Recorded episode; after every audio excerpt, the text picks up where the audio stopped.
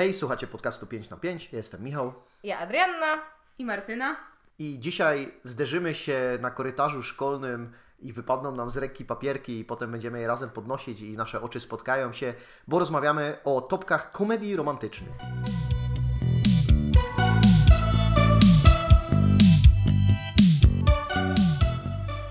Ale co ty mówisz, Michał? Jakie papierki? Nam wypadnie literatura tutaj poważna, duma i uprzedzenie. I na tym spotkają się nasze rączki z naszym wybrankiem. Okej, nie wiem z jakiego to filmu, nie kojarzę Z odniesienia. każdego. A, okej, dobra. Nie no, tak naprawdę after płomień pod o nie, Nie no, żart. o no. E, no to zacznijmy od e, tak zwanej logistyki. Jaka metodologia przyświecała nam przy wybieraniu naszych topek? Czemu mówisz jak promotorka mojej pracy magisterskiej? Y, Metodologia była taka, no są walentynki, kochani, w sensie jeśli słuchacie tego w dzień, w którym pojawia się ten odcinek. I tak jak w zeszłym roku z okazji walentynek zrobiliśmy wa- dla Was top 5 filmów o miłości, co było bardzo ogólnym zbiorem, to w tym roku uznaliśmy, że trzeba być w życiu wesołym, więc opowiemy Wam o naszych ulubionych komediach romantycznych, z których wykluczone naturalnie zostaną te filmy, o których wspominaliśmy już w zeszłym roku, więc jeśli szukacie też nie tylko komedii romantycznych na y, ten piękny dzień, y, to odsyłamy Was do tamtego odcinka. Ja mam jeszcze taki jeden, powiedzmy, zarzut, e, oprócz tego metodo- metodologicznego, że to niby są komedie, ale ja chyba na tych komediach, chociaż nie, na jednej z nich się śmiałem, więc nie będę może wystosowywał tutaj tego zarzutu, ale mam wrażenie, że ten nacisk na komedia nie do końca leży w tych akcentach, które przemawiają do mnie.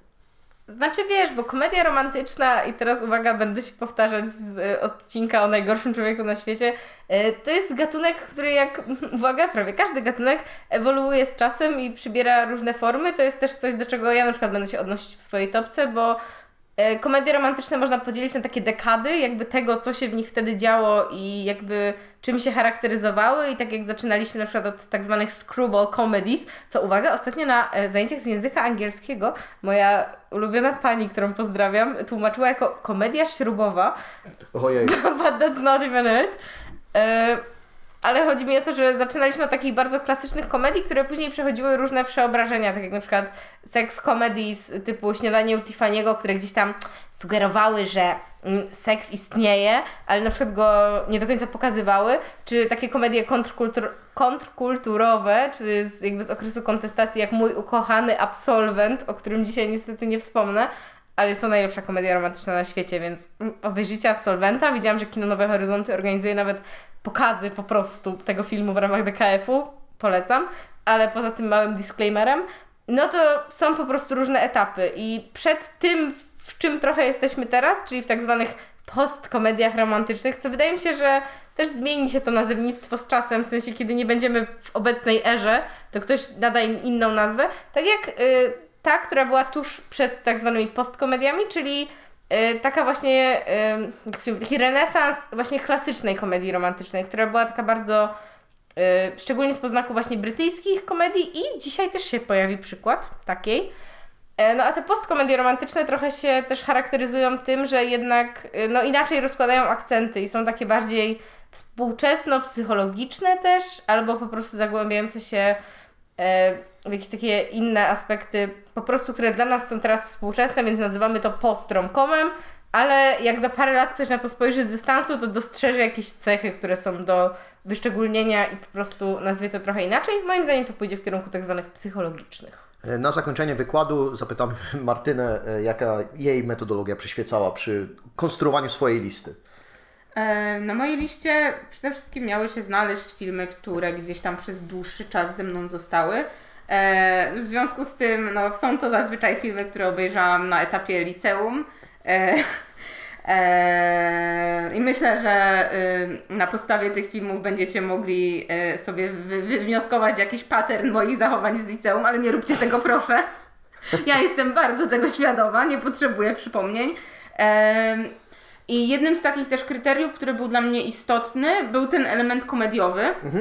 E, czyli no dosłownie to, czy film mnie bawił, czy nie. I pomimo tego, że nie uważam, że komedia romantyczna generalnie jako gatunek powinna rzucać żartami jak w polskim kabarecie, no to jednak E, Jest to istotny jej element i jeśli humor do mnie nie trafiał, to też równocześnie romans do mnie nie trafiał. W związku z tym te wszystkie trzy filmy, które się tu znalazły, muszą odhaczać e, te dwa, dwie kategorie, czyli to, żeby humorek był zabawny, dla mnie przynajmniej, e, no i żeby romans był też w miarę wiarygodny. No wiadomo, jak to w komediach romantycznych, no z realizmem nie ma to zbyt wiele wspólnego, ale żeby to nie był kompletny, kompletny wymysł, w który nie jestem w stanie uwierzyć. Okej, to mi, przyświecała, takie, mi przyświecało takie credo, e, nie jesteśmy tutaj na długo czas, tylko jesteśmy tutaj na dobro czas, więc chciałbym, żeby wszystkie trzy moje filmy z tej listy były oglądane w ten sposób, że okej, teraz siadam na półtorej do dwóch godzin e, takiej dobrej zabawy i wyjdę z tego zadowolony, bez względu na to, czy nacisk jest położony bardziej na komedię, czy na, czy, czy na jednak na ten romans. Myślę, że ja bardziej się gdzieś tam kieruję w stronę komedii. A druga rzecz to chciałbym, żeby chemia pomiędzy bohaterami moich filmów była palpabilna, w związku z czym em, Miał polska język. e, nie mam pojęcia, nie wiem jak to się tłumaczy. gdzie osoba? Palpable.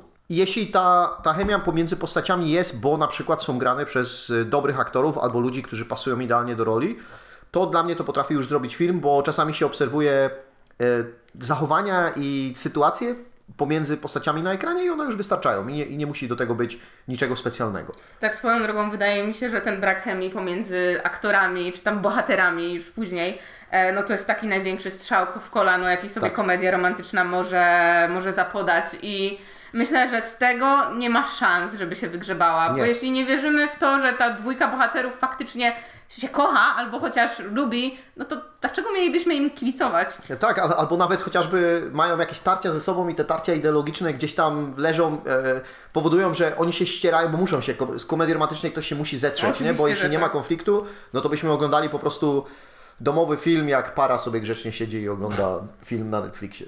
No bo ogólnie jakby takim podstawowym założeniem komedii jest to, że docierasz do punktu e, i teraz ja powiem z angielska will they, won't they. Tak. E, no a schemat polega też na tym, że jakby po- poznajesz dwójkę bohaterów, których od początku coś różni, ale oni jednak zaczynają ze sobą nazwijmy to, kręcić i później jest cały ten etap, który nazywa się fun together po prostu, nie? W takim schemacie fabularnym, czyli właśnie to, co w, w komedii romantycznym jest tym takim mięsem, czyli właśnie to, gdzie potrzebna jest ta wyczuwalna, namacalna chemia, e, która jakby ciągnie film, no bo w zasadzie to obserwujesz jakieś przygody, które w sumie em, pewnie można by zamknąć na przykład w 5 minut, ale chcesz je oglądać przez 50 minut, bo tak Ci się podoba po prostu to, co widzisz na ekranie. No a potem właśnie przechodzisz do jakiegoś konfliktu i musi się rozwiązać sytuacja. Tak, dramatu, typu ktoś komuś nie powiedział czegoś, A to w co Polsce? by załatwiło bardzo łatwo cały konflikt i go rozwiązało. Albo ktoś zobaczył jakąś wiadomość, którą źle odczytał i nie zapytał. I później była drama. No tak, tak się dzieje w tych komediach romantycznych. To o, tym, prawda. o tym jest sketch Key and Peele'a i prawie każdy odcinek Friendsów, nie? Więc e, wie, że ktoś czegoś nie, nie przyczaił. E, Zgadza się. To ja zacznę w takim razie od mojego numeru 3. I Ada dałaś mi trochę inspiracji, bo zaczęłaś wspominać o tych screwball comedies i o tym, jak się działo. I pomyślałem sobie o filmie, który widziałem jakiś czas temu i który jest dawany jako ten pewien wzorzec tego screwball comedy i nazywa się Bringing Up Baby. I zamieniłem ten film z filmem, który miałem podać, ale miałem co do niego duże wątpliwości, mimo że naprawdę go lubię, a tym filmem jest Hitch, ale teraz e, wiadomo, on jest taki trochę problematyczny ze względu na postać Willa Smitha, ale, ale sam film oczywiście jest, e, nie zawiera jakiegoś takiego elementu, który jest mocno krypny, natomiast Bringing Up Baby e, Po polsku drapieżne maleństwo. Naprawdę jak się ten film nazywa? Tak. O Jezus Maria. E, gra w nim kurde belek Cary Grant i gra w nim Catherine Hepburn. Tak. I to jest, to jest jakby legenda kina 1938 rok. E, nakręcił go Howard Hawks, który miał taki okres wtedy, że strzelał po prostu hitem za hitem. I był tak naprawdę poważnie traktowany jako reżyser dopiero jak francuska Nowa Fala i jej myśliciele zaczęli podchodzić do tego, że reżyser to jest ten ziomek, który jest odpowiedzialny za film, a on był po prostu takim tam robolem. W sensie on siebie tak traktował. I można by pomyśleć, że jak oglądamy taki, taką starość, to to jest film, który już nie ma wartości teraz, a ten film to jest półtorej godziny naprawdę dobrej zabawy z tego względu, że postaci do siebie strzelają tymi takimi super szybkimi dialogami, które działy się w kinie lat 40. I jeszcze dodatkowo jest mnóstwo sytuacji, w które oni wpadają, a do tego mamy dwójkę z najwybit, najwybitniejszych aktorów historii kina, którzy ze sobą mają właśnie tę fantastyczną chemię, bo Cary, Cary Grant gra postać paleontologa, który jest taki stateczny i jego życie jest poukładane, a Katrin Hepburn przychodzi mu je wprowadzić w nie pełen chaos i to działa w 100%. Tak, w ogóle to jest y, też świetny przykład. Ogólnie to jestem trochę sfrustrowana na Twoją szybką podmiankę, bo o niej nie wiedziałam. A ja mam też film, który uważam za taki bardzo, powiedziałabym, klasyczny przykład screwball comedy, ale z kolei z trochę jakby, y, no nie, że innego punktu, jakby z minimalnie innego czasu też y, powstania. Chociaż nasze filmy dzieli dosłownie 5 lat, to twój jakby nadal wpisywał się w, w, ten sam okres, nie? Później już były te takie mm, tak zwane komedie romantyczne wojenne, ale po prostu mam innego reżysera i inne gwiazdy, o których opowiem za chwilę. No ale Catherine Hepburn to jest klasa, więc bardzo się cieszę, że się tu pojawiła, no bo to też y, jest jej świat, nie? W sensie to jest aktorka, która czasem wydaje mi się, że jest za mało zapamiętana, nie? W sensie, bo się nazywa Hepburn, a Audrey Hepburn nie wiem dlaczego jest bardziej znana. A najlepsze jest. jest to, że Katrin Hepburn ma jako jedyna aktorka albo aktor cztery Oscary. Dokładnie, nie? I, I to jest w ogóle bardzo ciekawa postać, nie? W sensie też to, ile ona wkładała w swoje role, też na przykład to, że y, ona miała taką chorobę, że tak minimalnie jakby jej drgała głowa, nie? A nie, to nie jest totalnie coś, na co zwracasz uwagę, kiedy oglądasz ją w tych rolach, bo zawsze jest piękna, młoda, dynamiczna, nie? I po prostu się dzieje. I w duecie z Karim Grantem totalnie wspaniała. E, I naprawdę myślę, że nawet jeśli wydaje Wam się, że stare filmy mogą być nudne, to właśnie Bringing Up Baby czy Drapieżne Maleństwo e, i film, o którym ja też powiem za chwilę, e, to są totalnie filmy, które się nie nudzą. W sensie one się dobrze starzeją mimo wszystko, tak mi się wydaje.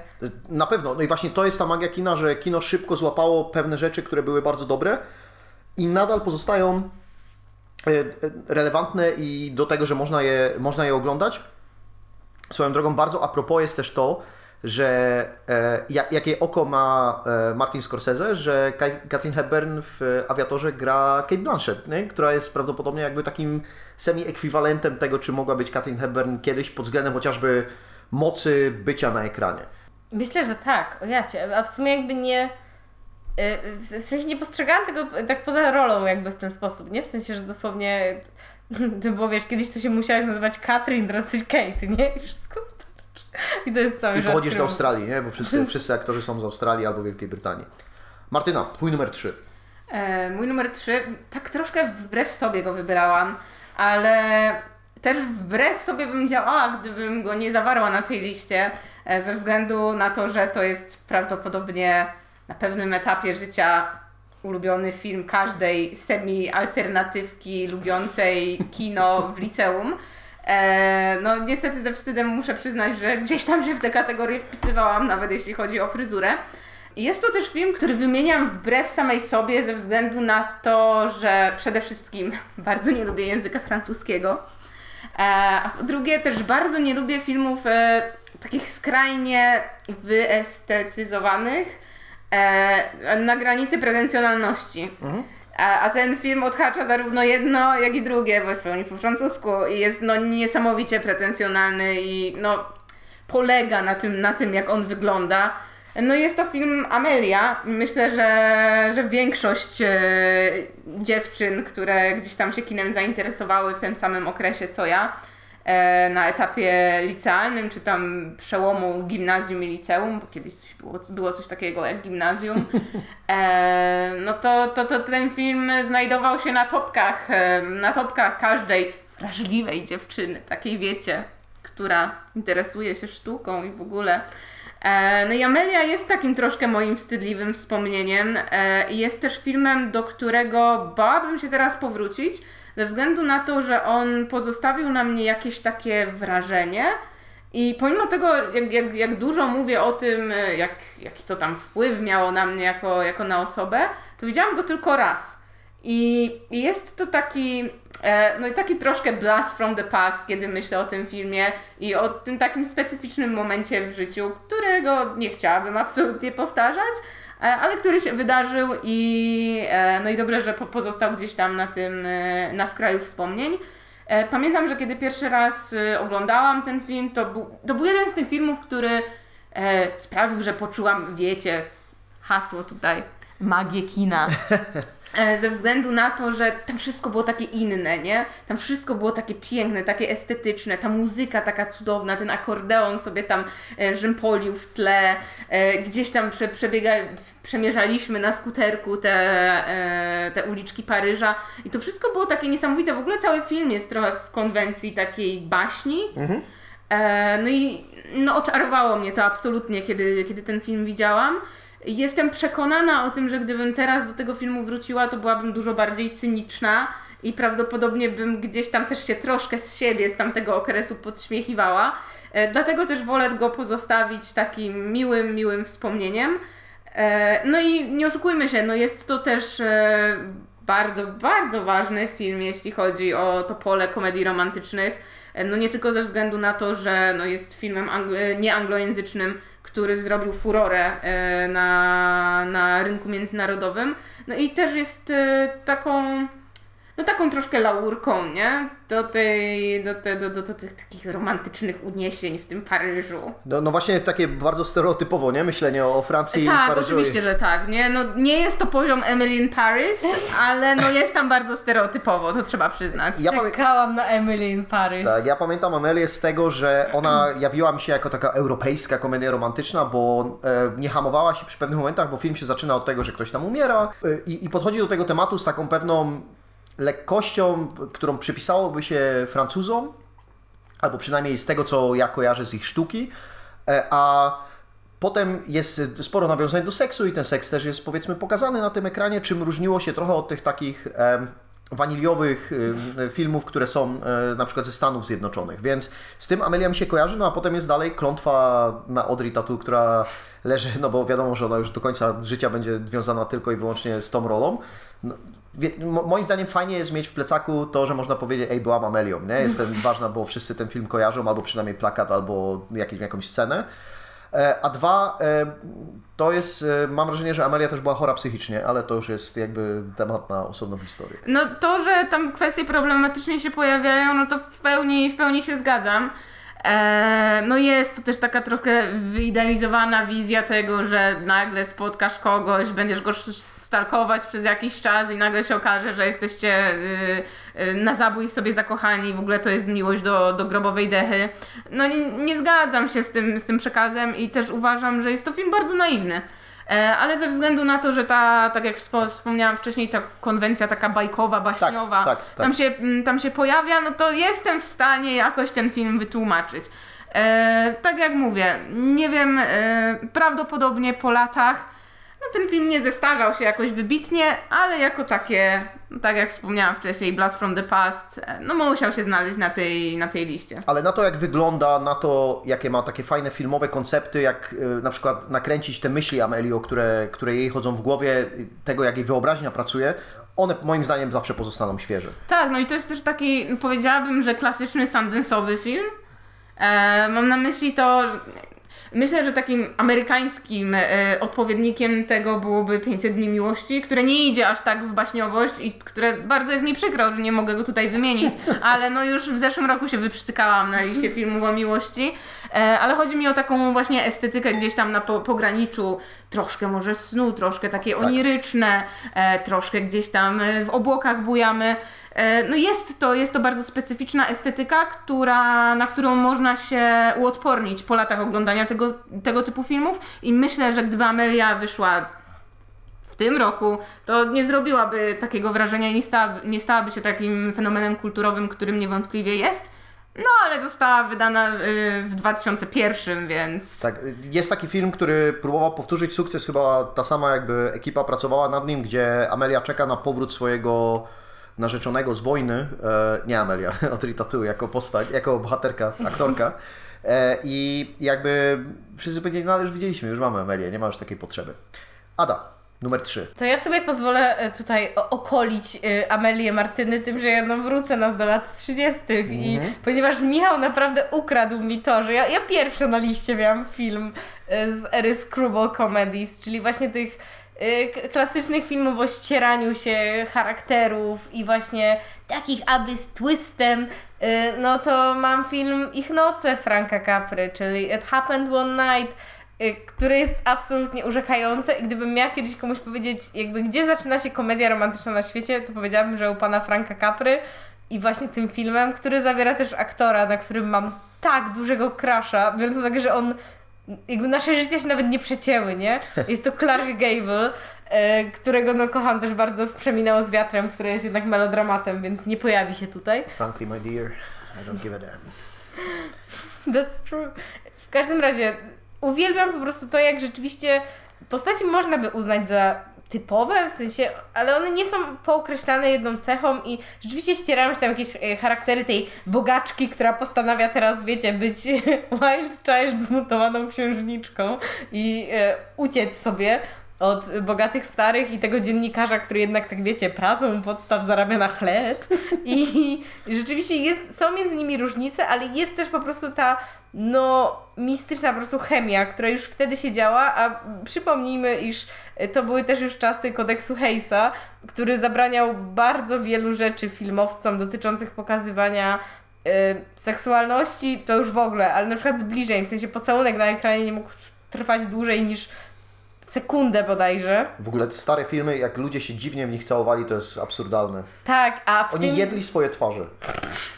Ale w tym filmie oni, y, na przykład tam jest taka y, scena, która była wtedy taka bardzo kontrowersyjna, gdzie Clark Gable jest w samym podkoszulku i zdejm, bo zdjął koszulę, y, żeby tam zrobić parawanik między nim a jego partnerką w takim pokoju, gdzie akurat muszą spać razem, w sensie w jednym pokoju, ale w dwóch osobnych łóżkach, nie?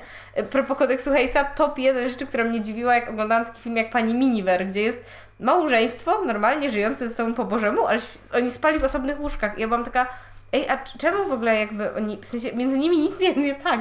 No i potem mówię, aha, dobra, kodeks Hayesa, nie mogą ludzie spać w tym samym łóżku. Tak, myślę, myślę że ważnym takim zarysowaniem tutaj jest, że kodeks Hayesa to są pewne zbiory, nazwijmy to moralnych zasad, które panowały w Hollywood przez kilkadziesiąt lat, e, które dotyczyły, jakby opisywały tego, co można i nie można pokazać na ekranie w takim dosyć precyzyjnych rzeczach, nie? Właśnie to, co mówisz, że na przykład pocałunek może trwać tylko tyle, ale były też rzeczy typu, jak ktoś popełnia zbrodnię, to musi na koniec filmu zostać za nią ukarany. I Tak, tak, tak, no bo to, był- to był kodeks, nie? W sensie to chodziło o odwołanie do kodeksu moralnego przede wszystkim, no ale poza tym to, to był kodeks normalnie jak karny, czyli jakby takie są zasady, nie? I Tak. tego nie możesz pokazać. I potem niektórzy to rozbijali, nie? Że na przykład, wiesz, pocałunek ma trwać sekundę, okej, ale w następnym ujęciu znowu się będą całować sekundę i to się tak kumulowało, więc to jest też taka, wydaje mi się, ciekawostka dotycząca tych mm, romkomów z tamtych czasów, ale chyba teraz jak przejdziemy do naszych numerów dwa, to będziemy już e, bliżej naszych czasów. Okej, Martyna, zacznij od swojego numeru dwa. Okej, mm, teraz y, z moim numerem dwa prawdopodobnie wyprztykam się z moich ulubionych, z jednego z moich ulubionych filmów świątecznych, więc jeśli będziemy w przyszłym roku planować taką topkę, e, to będzie mi bardzo przykro, ale no korzystając, musiałam skorzystać z okazji i, i zawrzeć ten film tutaj ze względu na to, że uważam, że niesie za sobą dużo wartości, a ten taki świąteczny klimacik to tylko to jest taka wisienka na torcie, nie? To nie jest istota tego filmu. E, Jest to film Holiday. Eee, no, tak jak już wcześniej wspomniałam, jest to jeden z moich ulubionych filmów świątecznych, ze względu na to, że święta tam jakąś tam rolę grają, głównie rolę tła. Eee, no bo sama istota świąt e, nie, nie definiuje żadnej relacji tam, e, jest, tylko, jest tylko takim przyjemnym sobie e, śnieżkiem gdzieś tam w tle. E, film Holiday opowiada o dwóch parach, o dwóch parach, które się łączą ze sobą niespodziewanie. E, w takich okolicznościach, w które prawdopodobnie bym nie uwierzyła, gdyby nie to, że ci aktorzy naprawdę mają niesamowitą między sobą chemię i są to połączenia takie, których bym się nie spodziewała, no bo kto by połączył Jacka Blacka z Kate Tak, Winslet? tak. Jakby na Boga. Zresztą Jack Black w komedii romantycznej, kto by pomyślał, co nie? E, Z drugiej strony mamy też Judah Law, który zawsze grał no, takich troszkę no, lovelasów, takich bardziej no na pewno nie romantycznych, raczej takich On, no spędzisz z nim miłą noc, ale później cię porzuci. on, on ma taki w sobie, że nie ufasz mu, nie? Że Tak, tak, tak, to prawda, ale z drugiej strony w tej roli sprawdza się znakomicie, no i mamy też Cameron Diaz, której akurat fanką nie jestem. And she is fucking insanely hot in that movie. Bo w sensie ja go widziałem teraz przez ten świąteczny okres. e, Jakby nie podchodząc super pozytywnie do tego filmu i spojrzałem na nią i mówię, wow, to jest absolutny A to ja się absolutnie z tym nie zgadzam, ale za to mogę powiedzieć, że Jude Law w tym filmie to jest najprzystojniejszy mężczyzna, który kiedykolwiek chodził po tej ziemi, ale tylko w tym filmie. To ważne, w tym jednym ujęciu, kiedy się uśmiecha e, w barze do jakiejś randomowej laski. Gdybym to była ja, nie wiem, co by się wydarzyło. E, no tak, ale, ale wracając do, do, do, do filmu, już tutaj nie rozwodząc się nad atrakcyjnością aktorów w nim występujących. Chociaż Holiday bardzo dba o to, żebyśmy nie zapominali o tym ani przez sekundę. No dobrze, dobrze, ale no istotna tam jest też historia e, i uważam, że jest to jedna z najmniej toksycznych komedii romantycznych, które miałam okazję oglądać, przynajmniej z tych z no, niedawnych lat. E, no myślę, że mógł mieć wpływ na to, mogło mieć wpływ na to to, że został napisany on przez kobietę e, i faktycznie dialogi pomiędzy kobietami brzmią jak coś, co realne kobiety mogłyby między sobą powiedzieć, a nie jest to jakaś dziwna fantazja męska na temat tego, o czym tam babki sobie plotkują, jak wychodzą razem do toalety. E, Jest to też film, który nie powiela tych takich bardzo toksycznych wzorców, które no troszkę były tożsame przez wiele lat z komediami romantycznymi. E, Mam na myśli wzorce typu, że no, ale no może on jest toksyczny, nie, ale, ale jednak fajnie z nim czasami spędzić czas. I can fix him. Tak, tak, tak. E, absolutnie nie idziemy w tym kierunku. No co było dla mnie takim, takim świeżym spojrzeniem gdzieś tam na relacje, e, no bo nie oszukujmy się, no komedia romantyczna jako gatunek ma dużo złego za skórą. Takiego gloryfikowania zachowań, które no, są albo toksyczne, albo czasami wręcz niebezpieczne. No już nie wiem, bierzmy chociażby e, tak zwany grand gesture, które się opiera no trochę o stalking często, nie? Tu jest, tu jest niezły ten e, foreshadowing do pewnych rzeczy, które ja będę opowiadał w swoim filmie numer jeden, ale tak. E, tak, tak. E, no i tutaj mamy kompletnie, e, kompletnie inne podejście do tego i takie właśnie wsparcie tych relacji zdrowych, opartych nie, wiem, na zaufaniu, e, a nie na wzajemnym gdzieś tam wykorzystywaniu się emocjonalnym. E, no i tak jak wspominałam wcześniej, mamy dwie bohaterki, jest to Kate Winslet, jest to Cameron Diaz, e, one zamieniają się do mami e, na święta, e, no i tam znajdują miłość.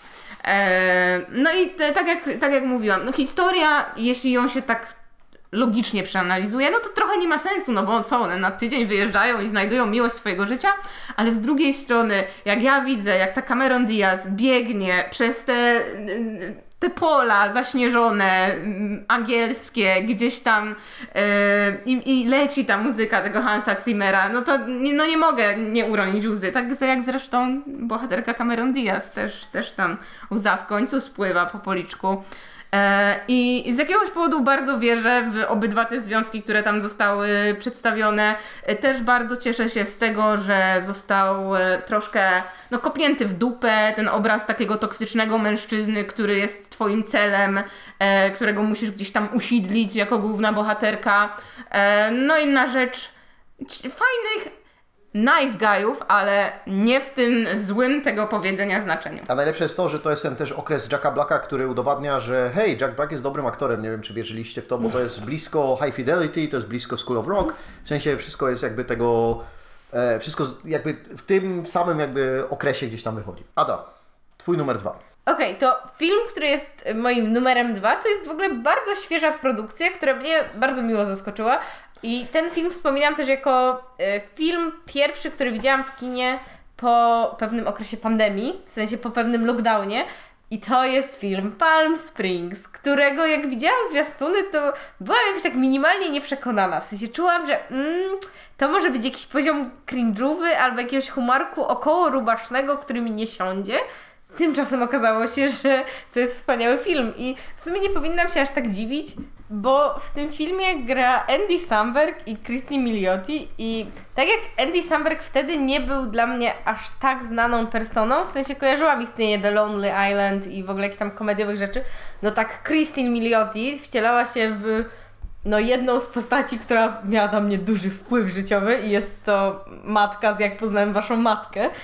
Yy, I już wtedy byłam zachwycona jakby jej charyzmą ekranową, która również w Palm Springs się pojawia.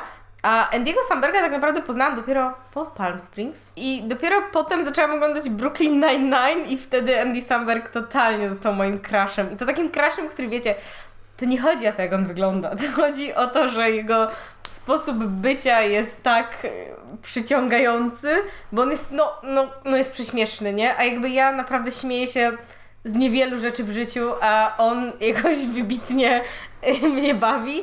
I, I to jakby w dobry sposób, chociaż jak oglądałam e, film właśnie jakby The Lonely Island, czyli Superstar Never Stop Never Stopping, Pop, To- Popstar, ale tak. a Popstar, o, excuse me, to podobał mi się no trochę mniej, bo jednak tam ten humorek był już pociągnięty mocno, a Palm Springs to jest jednak taka trochę ugrzeczniona wersja też podobnego powiedziałabym humoru.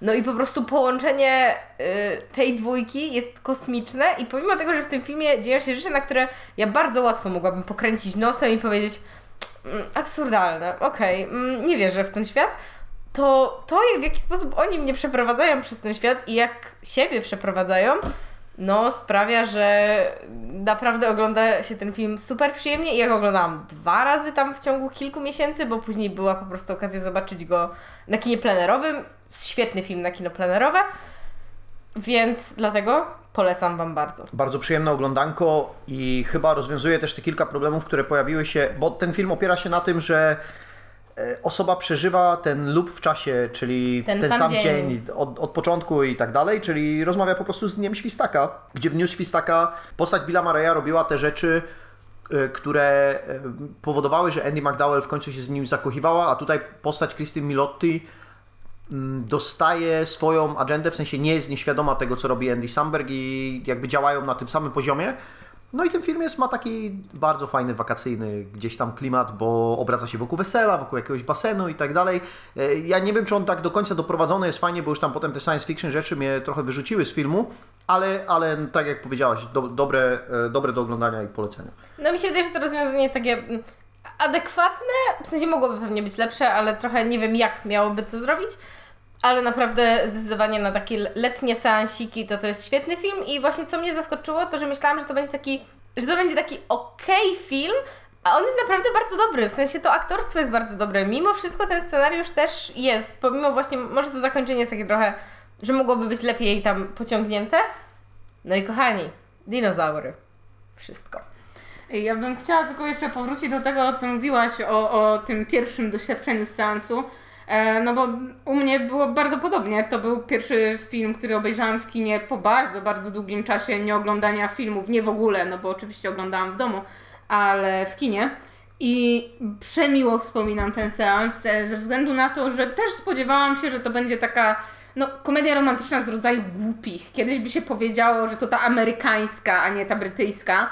E, a bawiłam się naprawdę znakomicie i myślę, że po tak długim czasie nieodwiedzania kina, no chyba nie mogłabym sobie wy- wymarzyć lepszego filmu na powrót, ze względu na to, że on, e, no pomimo tego, że no nie jest jakaś, wiecie, głęboka fabuła, nie? No i tu się muszę zgodzić, że e, logistyka i logika tego time loopu no, może, może się troszkę rozjeżdżać, nie? I to ostateczne, ostateczne rozwiązanie e, też nie do końca do mnie, do mnie przemawiało, no to jednak jako całość, no to było bardzo, bardzo ciepłe, ciepłe doświadczenie i w pełni się zgadzam z tym, że no to jest taki dobry film na kino plenerowe, gdzieś tam jeszcze najlepiej z drineczkiem w ręce. E, wiadomo, no, no nie jest to jakaś, nie są jakieś to wyżyny kinematografii i no zapewne nie zapisze się na kartach historii, ale to nie jest istotne, nie? No jakby nie od tego jest ten film e, i myślę, że tą rolę komediowo-romantyczną spełnia znakomicie, bo zarówno humorek do mnie trafiał, no jak i naprawdę chemia między bohaterami no była, była, była namacalna. E, no a tak jak już wcześniej to podkreśliliśmy, jest to istotne kryterium dla nas.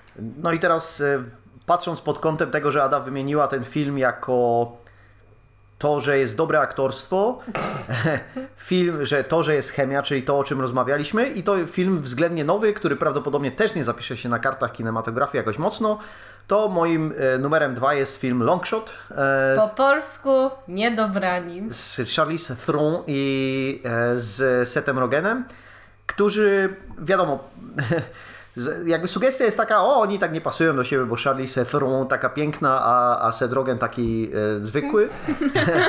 Nie, a Seth Rogen taki, no kurwa, rubaszny, nie? Tak, i, i tutaj jest e, klimat postawiony na, na tym fakcie, że Charlize Theron, e, tak, nie przestanę tego zrobić w ten sposób, jest na jakby ważnej, wysokiej pozycji, a mm, to nie facet jest jakby w pozycji władzy. I oni dogadują się i między innymi ten film idzie na tym, że zarówno Charlize i, i Seth e, są bardzo dobrymi aktorami, którzy podchodzą do zadania e, z odpowiednim nastawieniem, w sensie Charlize idzie w to, kiedy ma być komedia, to odpala w sobie naprawdę dużo komedii, a set, kiedy ma być poważny, też zmienia się w absolutną powagę. I ten film mógłby być takim grubym rozczarowaniem, bo, bo jakby ta relacja byłaby totalnie niewiarygodna, a mam wrażenie, że zarówno jakby pewna mądrość scenariusza i to, jak są oni wyreżyserowani i tak, jak podchodzą do tych postaci, powoduje, że te joki i romans gdzieś tam się równoważą i z tej nowoczesnej komedii wychodzi coś takiego, co mi absol- absolutnie przypadło do gustu i ja świetnie się bawiłem.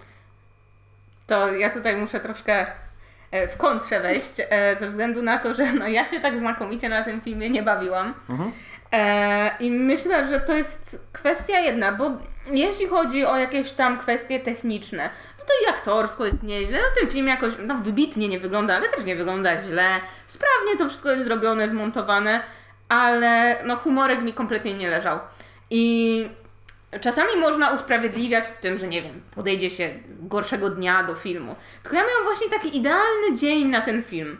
Ten dobry humorek, wesolutko, jakaś tam, e, jakiś tam kieliszek wina, może więcej, może butelka, nie wiem. E, no i tak się na niego nastawiłam, że no, wezmę to, co dostanę, nie? E, a jednak, no niestety żarty mi nie lądowały, odbijały się ode mnie kompletnie i pomimo tego, że chciałabym mieć sympatię do tego filmu, no to ze względu na to jej nie mam, bo u mnie nie spełnia właśnie tego kryterium. Też troszkę ciężko było mi uwierzyć w no to, to, to połączenie pomiędzy główną bohaterką a głównym bohaterem. E, Jestem w stanie zrozumieć w pełni, e, jak do kogoś to przemawia, no bo na zasadzie kontrastów, no takich ju- już tutaj mamy skrajne kontrasty, nie? Bo to jest jednak Charlize i Seth, no nie oszukujmy się. To jednak na mnie, na mnie ten film nie zadziałał, ale no myślę, że ze względu na to, że jest to kwestia czysto taka subiektywna, jak no, czy żarty cię bawią, czy nie, to na pewno ten film bym poleciła, jeśli ktoś szukałby tego typu rozrywki. No jak ktoś pamięta, Forgetting Sarah Marshall było moim wyborem e, w topkach o miłości, więc to jest ta podobna energia, której gdzieś tam szukam. E, Forgetting Sarah Marshall w ogóle nadrobiłam jakiś czas temu, też z polecenia Michała. I wiecie co, bawiłam się trochę lepiej niż na Niedobranych, bo pamiętam y, bardzo dobrze ten seans jeszcze w kinie Halszka w Szamotułach, gdzie ja byłam taka pełna zapału, że mówię, u, takie słyszałam dobre rzeczy w ogóle o tym filmie, że właśnie to takie ciekawe, takie nieoczywista ta para. No i kurwa, jakby, przepraszam za to, że przeklinam drugi raz od kiedy pojawił się ten film, ale no dla mnie on trochę leży, nie? I to właśnie, wiecie co jest najgorsze, że on nie leży w tym... Jego problem nie leży w tej parze, nie? Bo jakby to mogłoby być super ciekawe, rzeczywiście masz dwójkę ludzi z tych pozornie innych światów, którzy się jednak dogadują. No kurde, na tym się opierają te romkomy, nie? Że ci ludzie jednak mają jakąś chemię. A tutaj czuję, że ktoś za bardzo chciał to wyolbrzymić, że bo ona to pani poważna, a on to taki śmieszek. I że to po prostu nie zyskało żadnego punktu wspólnego. I dosłownie, no, frustruje mnie to do teraz. I bardzo mnie sfrustrowało kiedyś, jak usłyszałam, że po prostu to jest film, który bardzo podoba się chłopcom, a dziewczynom nie. No, nie. Jakby that's not the problem. Tak, ja to mogę potwierdzić, bo oglądałam ten film razem z już teraz moim mężem i on się też nie bawił dobrze, więc nie dla wszystkich chłopców widocznie. Tak, i po prostu. No jakby to nawet nie z tym humorem jest problem. Problem moim zdaniem był po prostu w dograniu jakoś tego wszystkiego, żeby to rzeczywiście grało. No i jakby myślę, że ktoś mógłby kiedyś przerobić ten film na dobry. I wiecie co? Liczę na to, bo uważam, że takie połączenia, o jakich chce opowiadać ten film między Charlize Theron i Sethem Rogenem, czyli po prostu takimi bohaterami są możliwe i jest możliwe też zrobienie filmu, w którym jakby to, że ktoś się masturbuje jest jakby obronioną rzeczą, w sensie, że mówimy, okej, wiecie co, to nie jest cringe'owe, wszyscy to robią. A ten film jednak sam to robi, że to jest cringe'owe.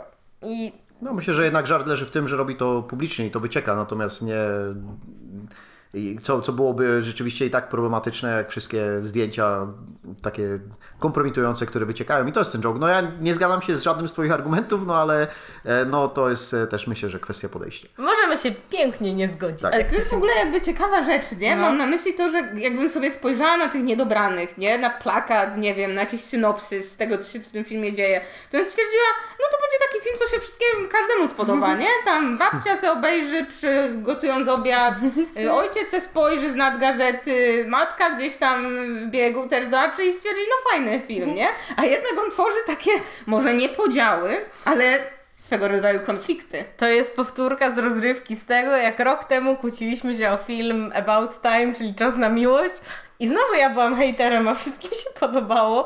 Aczkolwiek teraz mamy większe grono takie, no cirka hejterskie, chociaż no ja mogłabym powtórzyć ten film i mm, gdyby był dostępny na jakiejś platformie, którą mam, to bym to zrobiła. Tak po to, żeby z Tobą jeszcze o tym porozmawiać. Ale to poczekajmy, aż będzie na jakiejś platformie, którą mam. U mnie jest hashtag mnie śmieszy. I, I uwaga, moim numerem jeden jest film, który chyba tam nikt specjalnie jakby nie myśli o nim, ale ja wpisuję go znowu w tę moją metodolo- metodologię i skąd zabrałem się do tych komedii romantycznych, to to jest film, który ma moją ulubioną chemię między bohaterami. E, I nie, nie będę ukrywał, że jest oparty też na tym, że gra w nim Mila Kunis, bo film nazywa się Friends with Benefits. No i to jest piękne, Michał. Teraz się zgodzimy, bo to jest film, który ja bardzo lubię. Nie, czekałem na twoje polskie tłumaczenie, bo Aha. ja nie znam go.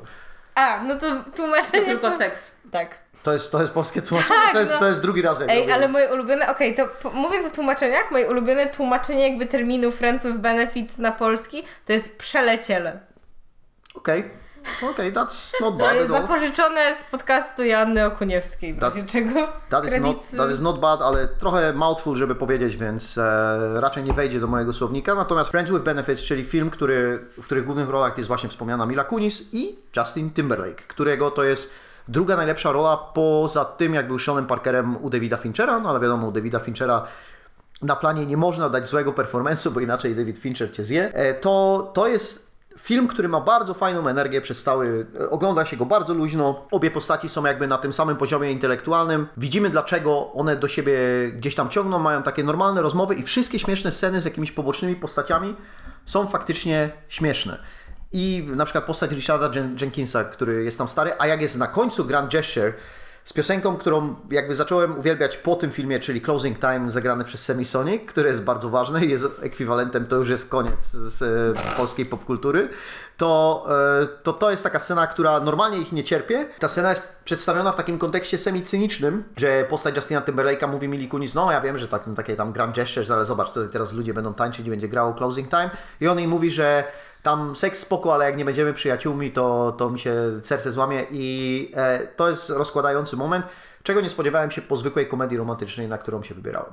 A, a to jest właśnie taka komedia romantyczna, która może po prostu być zwykła, nie? W sensie bardzo to w niej lubię, że to jest taki no właśnie luźny film do puszczenia, który wiadomo, że nie wszystkim będzie się podobać, no przez to, że mimo wszystko jakoś tam eksponuje niby ten seks, y, ale w taki bardzo naturalny sposób. W sensie to dla mnie nie jest w żadnym momencie y, cringe'owe, chociaż byłby na to potencjał, no bo jednak bohaterowie nagle wchodzą w ten taki bardzo nie chcę chyba powiedzieć przedmiotowy, no ale taki biznesowy sposób, Tak, nie? tak, tak. O, że, że jakby to są omawiane konkretne rzeczy, co robisz tak, co robisz nie tak, y, co ma też swój urok i rzeczywiście ta chemia między nimi też jest bardzo dobra. Powiedziałam, że to nie jest jakiś, wiecie, poziom wybitny, ale właśnie taki, że to się po prostu dobrze ogląda.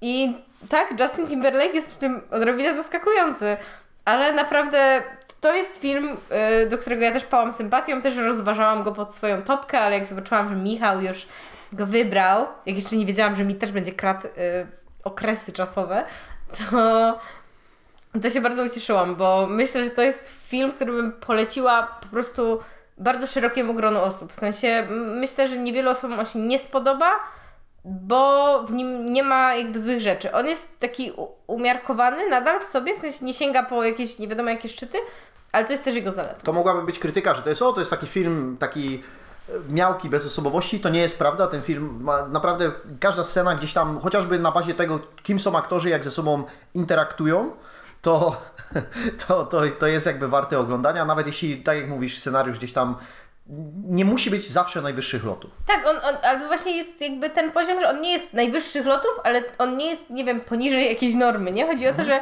on jest taki lekko wznoszący się. No to ja, ja nie za wiele mogę powiedzieć na temat tego filmu, bo niestety go nie widziałam. Nie widziałam go z powodu bardzo trywialnego. Mianowicie pałam jakąś niechęcią do Mili Kunis. E, prawdopodobnie nie kieruje mną, e, nie wiem, jakieś e, upodobanie do jej wyglądu, jak może, co po niektórych. E, ale jestem w tym dość sprawiedliwa, bo, jej partnera Ashtona Kutchera też unikam, jak ognia.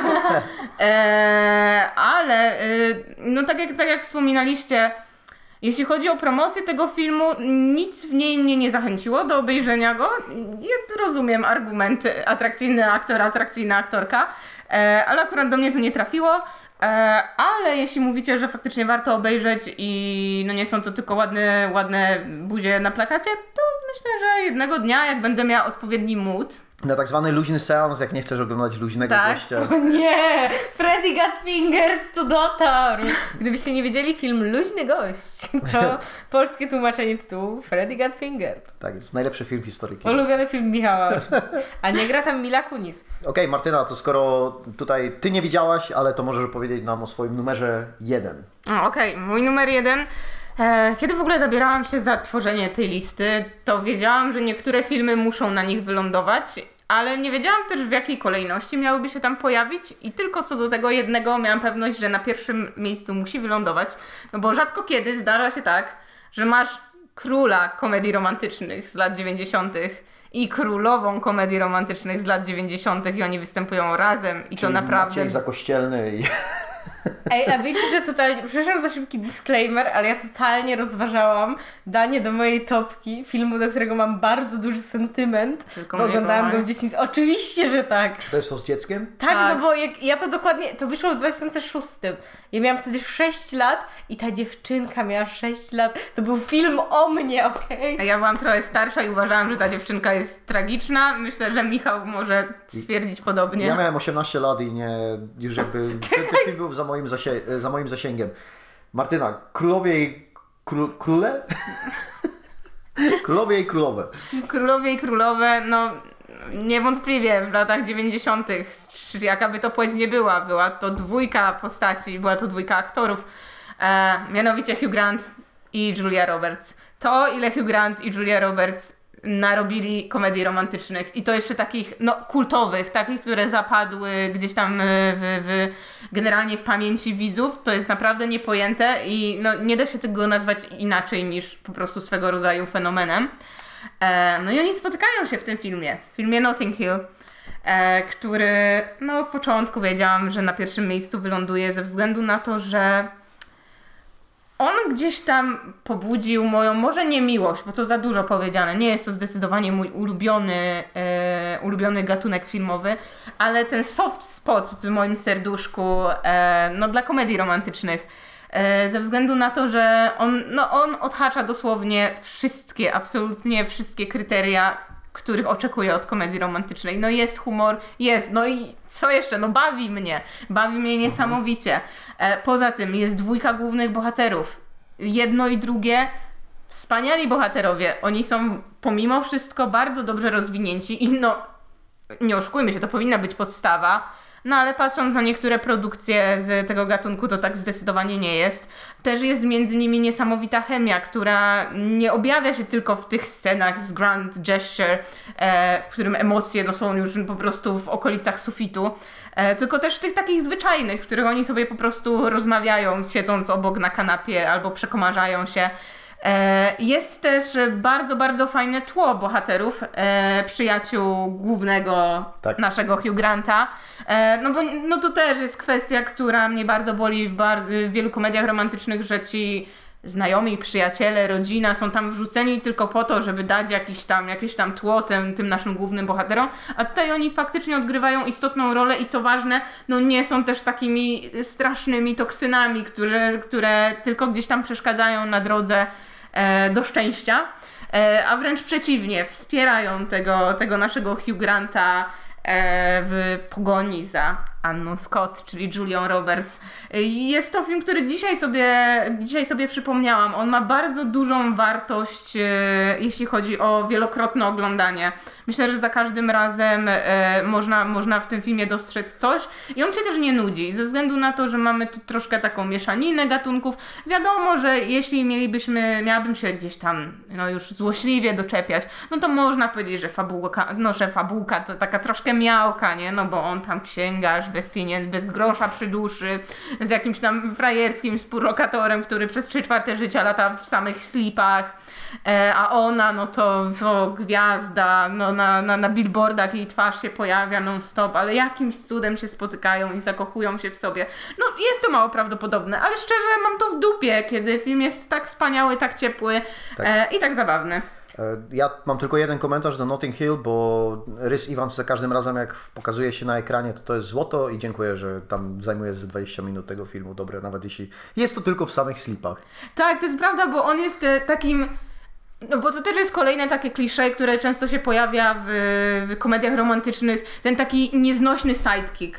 Taki, którego no, najchętniej byś z tego filmu wypierdolił, bo on ma chyba być jakimś tam comic reliefem czy coś, ale te żarty nie siadają, a z nim siada absolutnie każdy żart. I ja dosłownie, pomimo tego, że wiadomo, że byłam głównie zainteresowana historią naszych głównych bohaterów, no to jak on się pojawiał na ekranie, to ja byłam przeszczęśliwa. Okej, Ada. Ja pamiętam, jak oglądałam ten film po raz pierwszy, to było w szkole na języku angielskim i pani nam go puściła po angielsku, żebyśmy się uczyli. To było totalnie super. Wtedy I nauczyłam się, się wtedy, że to nie jest Nothing Hill, tylko to jest Nothing Hill? e, może, ale nauczyłam się wtedy słowa Lu, bo tam chyba siostra Hugh Granta w pewnym momencie mówi, że musi iść do Lu A. i nam pani mówiła, że to jest takie, u, że ona powiedziała, że chce iść do kibla przy tam gwieździe filmowej, bo jest trochę wieśniarą. To było totalnie urocze, ale tak, jakby też mam takie ciepłe uczucia wobec e, tego filmu, chociaż chyba moja ulubiona Julia Roberts w romkomie to jest Mój chłopak się żeni. E, Który tam jest ziomkiem? Delmot Mar- Mulroney czy Totalnie nie pamiętam. Dylan A, McDermott? Inny ziomek na D i na E? Jakiś ziomek na D? Może Tak. to nawet jest on. E, to, to Notting Hill ma rzeczywiście coś takiego w sobie. E, a kiedy tego słuchacie, to ja akurat jestem w Londynie, więc trzymajcie kciuki. Nie, nie będę na Notting Hill wtedy, ale może będę jutro. Ada, twój numer jeden. Mój numer jeden to jest wybór, który sama mam takie hmm, okej, że jestem z nim lekko zdziwiona, a z drugiej strony wiem, jakie drogi i jaka metodologia nas tu doprowadziła, bo gdybym miała powiedzieć tak prosto z serduszka, to oczywiście- że moją ulubioną komedią romantyczną jest Absolvent Mike'a Nicholsa, o którym powiem po raz milionowy. Byłam przekonana, że powiesz Love Rosie. Byłam na to gotowa. Jeśli nie znacie żartu z Love Rosie, zapraszamy do odcinka z zeszłego roku. W każdym razie, jednak na drodze tego, że wyprztykałam się z filmów o miłości i miałam zostać rzeczywiście przy takiej komedii romantycznej, która jest jakoś taka najbliższa mojemu sercu w tym momencie, w którym po prostu nagrywamy i o tym rozmawiamy, to cofnęłam się do filmu z zeszłego roku w sumie, yy, o którym też rozmawialiśmy w podcaście i możecie posłuchać całego odcinka o nim. Jest to Licorice Pizza Paula Thomasa Andersona. Wcześniej rozważałam też inny film PTA, czyli Punch Drunk Love, po polsku Lewy, Lewy sercowy. Teraz Wow. ja znam polski tytuł. Ale ty, Michał, jesteś bystry. W każdym razie y, jest coś, w ogóle Paul Thomas Anderson to jest świetny filmowiec, to już chyba wiemy, w sensie, że co? Nie, no chodzi mi o to tak zwane understatement, nie? Aha. Of the century. Tak. No, no ale tak jest, nie? W sensie tyka się różnych gatunków i wyciąga z nich dobre rzeczy. I te komedie romantyczne, które w jego odsłonie zdecydowanie są tymi postkomediami romantycznymi, zawsze mnie jakoś chwytają. I tak samo było właśnie w przypadku Lewego Sercowego, jak było w przypadku Lukrecjowej Pizzy. Ale Lukrecjowa Pizza to jednak jest film, który trochę może jest bardziej o mnie i dlatego mnie dotyka, bo jestem jednocześnie Alaną i Garym naraz i to jest dwójka bohaterów, z którymi się spotykamy, którzy mają też dużą różnicę wiekową, e, co e, jak ktoś mnie zna, to wie, że bywa rzeczą w moim życiu. E, Absolwent, co? W każdym razie jest to naprawdę poruszający w jakiś sposób film, w którym jest dużo emocji, wobec których ja mam takie byłam tam bardzo. I to zarówno przy rzeczach, które robi Alana, jak wtedy, kiedy dramatycznie kładzie się na łóżku, bo jest sfrustrowana swoją sytuacją z Garym, czy kiedy jest to Gary, który siedzi w samochodzie z mamą, jak jedzą burgery. I on ją pyta, czy mogą pojechać do domu jednak zjeść te burgery, bo widzi, że Alana idzie z jakimś chłopem. I to są takie małe scenki, a to wszystko jest jakby wśród naprawdę niesamowitej historii po prostu o dwójce bohaterów, która musi się dotrzeć ze sobą nawzajem, ale też dotrzeć się ze sobą, w sensie każdy z nich ze sobą w środeczku i uważam, że to jest taki rodzaj komedii romantycznej, jaki chciałabym, żeby powstawały dalej. Podoba mi się PTA, który mówi, ej, wiecie, kto nie był gwiazdą komedii romantycznej, ale która będzie trochę dramatyczna? Adam Sandler, nie? Albo nie wiecie, o kim powstał film Młodej Miłości? O dwójce aktorów, która nigdy nie grała wcześniej, ale z jego starym się znałem bardzo dobrze. Ja bym dorzucił do tego jeszcze, że Boogie Nights też ma elementy takiej, takiego romantyzmu po sobą podszyte. Wiadomo, że ten film jest, wie- jak wszystko, co robi PTA, jest wszystkiego więcej i wszystkiego jest, e, do, do, dotyka różnych gatunków, bo tak po prostu PTA działa, ale, ale każdy z tych filmów może zawrzeć ten element, bo po prostu to jest jego motyw myślenia o, o relacjach ludzkich. Jak się nazywa ten aktor, który jest w Boogie Nights?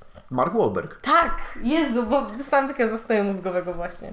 Oj, o Marku Wahlbergu nie mogę powiedzieć nic dobrego, e, ale za to Licorice Pizza jak najbardziej. E, No, bez wątpienia to jest jeden z takich moich ulubionych filmów tego ro- tamtego roku, On jeszcze wychodził w 2021, bo to był 31 grudnia. ale złośliwie to zrobili. Tak. No to w takim razie jeszcze wcześniejszego roku. E, trochę szkoda, że on właśnie gdzieś tam na tym przełomie przemknął ze względu na to, że się ani na jedne topki nie załapał, ani na drugie, ale dobrze, że się załapał na to, bo myślę, że to jest film, o którym warto rozmawiać. Jan Pospieszalski. Nie, nie, nie, nie. Martyna Kozłowska.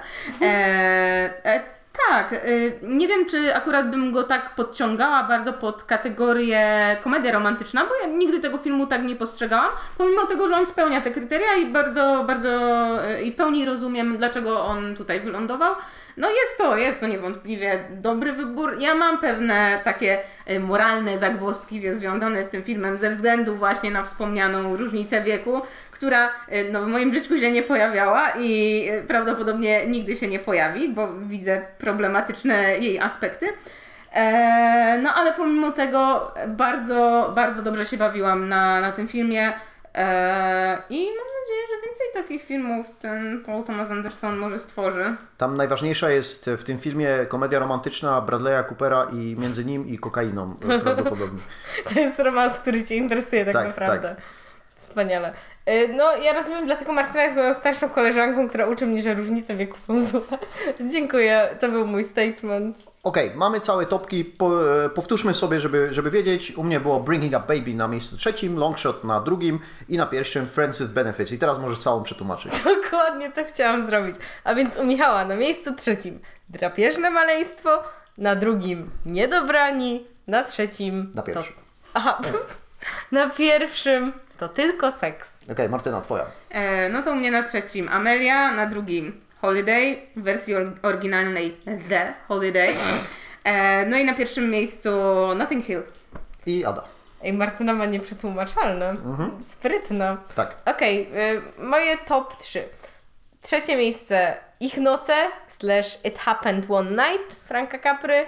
Miejsce drugie Palm Springs, który nie pamiętam kto wyreżyserował. No i miejsce pierwsze Licorice Pizza Paula Thomasa Andersona. I oczywiście, jak zawsze na koniec każdej topki, jeszcze takie honorable mentions, które mogły nie zmieścić się do naszej listy. E, I ja powiem tylko, że to, co wspomniałem na samym początku, co miało być na miejscu trzecim, Hitch, nadal śmiałem się głośno jakby scena, kiedy Will Smith uczy Kevina Jamesa, jak się tańczy i dowiedziałem się, że ręce nie mogą wyjeżdżać ponad barki, jak tańczysz, to, to jest dobrze. To wtedy jest tak klasycznie. To jest ważna lekcja. To jest ważna lekcja, że w sensie, że nie podnosisz ich, nie machasz ich, ten, wszystko się dzieje w takim, takim poziomie. I nie robisz, nie robisz pizzy tańcząc. Jakby- Polecam obejrzeć Hitcha, bo ta scena jest bardzo śmieszna. Jakby co Michał teraz tańczył. Tak, tak, to jest... Żałujcie, że to nie jest medium wizualne. Możecie sobie, to jest teatr wyobraźni. Okej, Ada. Okej, to u mnie myślę, że no przemknęły oczywiście po raz setny rzeczy, które już wymieniałam w poprzedniej topce, ale gdybym miała powiedzieć o jeszcze takich romkomach, które są mi bliskie, no to na pewno byłby to też już wspomniany Mój chłopak się żeni z Julią Roberts, e, który no jakby jest też z tego renesansowego okresu, a myślę, że jest bardzo udany. No ale poza tym to jeszcze przyznam się do mojego dużego gilta, czyli to, że komedie romantyczne, z którymi ja się najbardziej utożsamiam w życiu, to są tak zwane neurotic romantic comedies e, spod znaku Woody'ego Allena. I to jest mój duży problem, bo ja się z tymi filmami utożsamiam bardzo. Widziałam ich dużo. Bardzo lubię o północy w Paryżu. Oczywiście moim ukochanym filmem niestety jest Annie Hall. I no mam z tym duży problem, nie? I teraz mam ochotę powiedzieć, że moim ulubionym dokumentem jest Allen vs. Farrow, co nie jest prawdą, są inne fajne dokumenty. No ale że ten dokument na przykład też trochę jednak y, moją optykę przestawia, ale jest to rzeczywiście taki proces, który u mnie się dużo dzieje, no ale niestety przyznaję się do tego. Lubię komedie romantyczne Woody'ego Allena. No to u mnie będzie troszkę mniej problematycznie, bo myślę, że tutaj mogłabym w, w Honorable Mentions e, wymienić praktycznie każdą komedię romantyczną z Hugh Grantem. E, no bo nie oszukujmy się, no kto lepiej grał w komediach romantycznych niż Hugh Grant. E, ale e, no, ograniczę się do jednego filmu i to będzie film Był sobie chłopiec. E, jest to prawdopodobnie taka jedna z mniej znanych komedii romantycznych, w których Hugh Grant występuje i no, oczywiście, że gra główną rolę, bo on do tego jest stworzony. I no jest, jest to bardzo taki cie, ciepły film i myślę, że każdy, kto zobaczy y, jedną z ostatnich scen, w której Hugh Grant wbija na scenę z gitarą i śpiewa Killing Me Softly, no to nie może go nie pokochać. No i moja drugie honorable mention to jest taka mm, troszkę film, który, który chciałam e, na listę e, wstawić na przekór. e, Ze względu na to, że komedie romantyczne zazwyczaj opowiadają o tym, jak dwójka bohaterów się dopiero co poznaje. E, a tutaj mamy do czynienia z parą, która już wiele lat ze sobą jest. Jest to film Sama Mendeza, e, Para na życie. Ojej, E, away we go, prawda? Tak.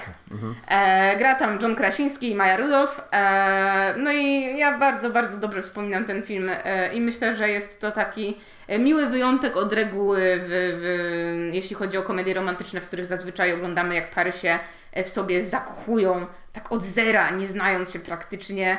No a tutaj może zakochują się od nowa. Bałem się, że wymienisz e, Amur Michela Hanekego albo to tam, Uuu, e, mocne. ten tam 40, 45 lat po ślubie, 60 lat po ślubie, ja, nieważne. Nie znam E, tego, nie- ale miłość Hanekego, no ładnie, żeś z francuska prawie powiedział. Tak.